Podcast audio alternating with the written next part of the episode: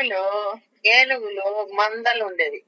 అందరూ అంతా వాటికంతా ఒక రాజు, ఒక పెద్ద మగ ఏనుగు మృగ రాజు లాగా ఉండేవాడు బలవష్టంగా. వాడు ఆ ఏనుగు తన బలంతో అందరినీ వశపరుచుకుంటా, అన్ని ఏనుగులు ఆడ లీడర్షిప్ కింద ఉండేవన్నమాట. అంతా మొత్తం బల గర్వంతో ఎవరు ఎదిరించలేదని బ్రహ్మాండంగా తిరుగుతూ అడవిని అంతా ఎదిరిస్తూ జలకాలు ఆడుతూ పంటలు దోసం చేస్తూ ఇష్టం వచ్చి దక్కుండేవాడు.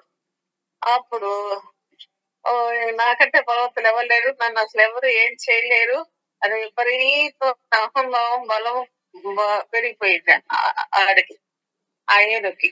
అప్పుడు ఆ ఏనుగులు అన్ని మందలుగా పోతూ ఉండేవి ఎక్కడికైనా సరే. అట్లాగే ఒకసారి ఒక మడుగు దగ్గరికి పోయి మడుగులో దిగాయి అన్ని ఆ ఏనుగు ఆడ ఏనుగులు అన్ని కలిసి జనకాలు ఆడుతూ సరఫరాగా ఆడుకుంటా ఉన్నాయి.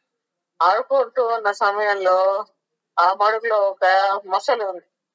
ఆ మొసలి దాన్ని ఆ మడుగులో వచ్చి, మడుగులో మొసలికి నీళ్ళలో ఉంటే బలం ఎక్కువ, బయటకు వస్తే బలం తక్కువ. నీళ్ళలో ఉంది కానీ నన్ను మించిన బలవంతులు లేదు దానికి ఉంది అనమాట.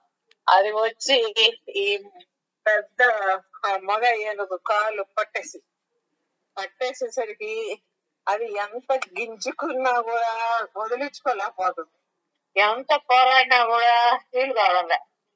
వాటికి మధ్య నన్ను మించిన బలవంతులు లేరు, నన్ను ఎవరు ఏం చేయలేరు అనుకున్న గర్వం సన్నగిలిపోతుంది దానిలో.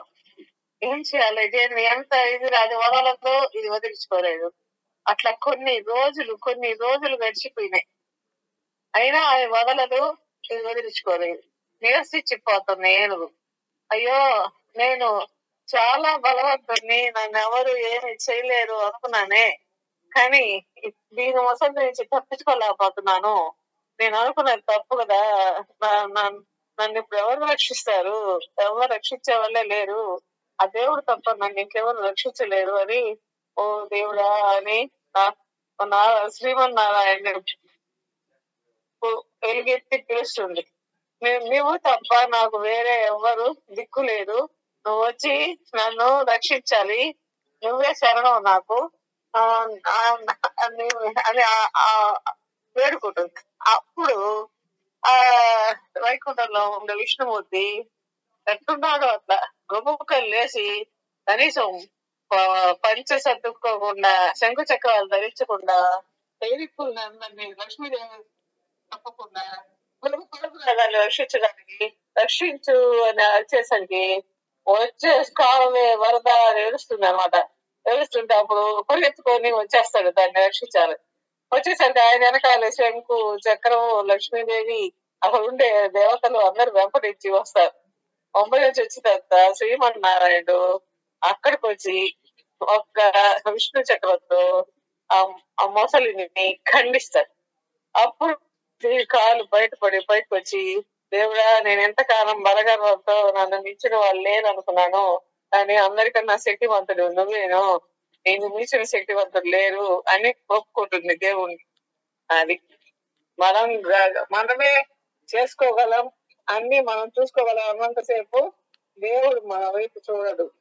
నేను నిస్సహాయురాల్ని, నా వల్ల ఏం పనికి రాదు, నువ్వే నన్ను కాపాడాలి అన్నప్పుడు మాత్రమే దేవుడు వచ్చి మనకు సహాయం చేస్తాడు. మన బలం మీద మనకు నమ్మకం ఉన్నంత కాలం దేవుడు రాడు, చూస్తుంటాడు నువ్వేం చేస్తావు, నేను ఎలా రక్షించుకుంటావు అని.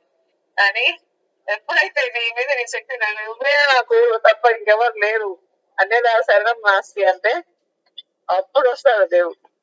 ద్రౌపది కూడా ఆమెను సభలో ఆమె చీరలు పెట్టి లాగుతూ ఉంటే ఆమె రెండు చేతితో ఆమె పమిట కొమ్మను పట్టుకొని తనను తాను రక్షించుకోవడానికి ప్రయత్నిస్తూ ఉంటుంది. చీర కొమ్మ జారిపోకుండా తన శారీ శక్తుల పట్టుకొని వదిలిపెట్టకుండా దాన్ని చూస్తూ ఉంటుంది. అంటే నా శక్తి అంటే ఆమె శక్తి కొందే ఆమె పోరాటానికి సిద్ధమైంది అనమాట. అదో నేను రక్షించుకుంటాను నా శక్తిని ఉపయోగించి అని ప్రయత్నం చేస్తుంది. అట్లా ప్రయత్నం చేస్తున్న సేపు దేవుడు చూస్తూ ఉన్నాడు, నువ్వు నీ ప్రయత్నంలో ఎంత సఫలీకృతం అవుతావు అని. కానీ లాస్ట్ కి ఆమె తన వల్ల కాదు ఇంకా అని అనుకొని రెండు చేతులు వదిలేసి, దేవుడా నువ్వే నన్ను కాపాడాలి, నువ్వు తప్ప నన్ను ఎవరు కాపాడలేదు, నేను శక్తిహీనురాని అని అనుకోగానే అప్పుడు దేవుడు వచ్చి ఆమెకి చీరలు ప్రసాదిస్తాడు. అట్లా మన బలం మీద మనకు నమ్మకం ఉన్నంత కాలం దేవుడు సహాయం చేయడు. మనం దేవుడిని నమ్ముకుంటేనే దేవుడు సహాయం చేస్తాడు. అది గజేంద్ర మోక్షం. అది తెలుసా?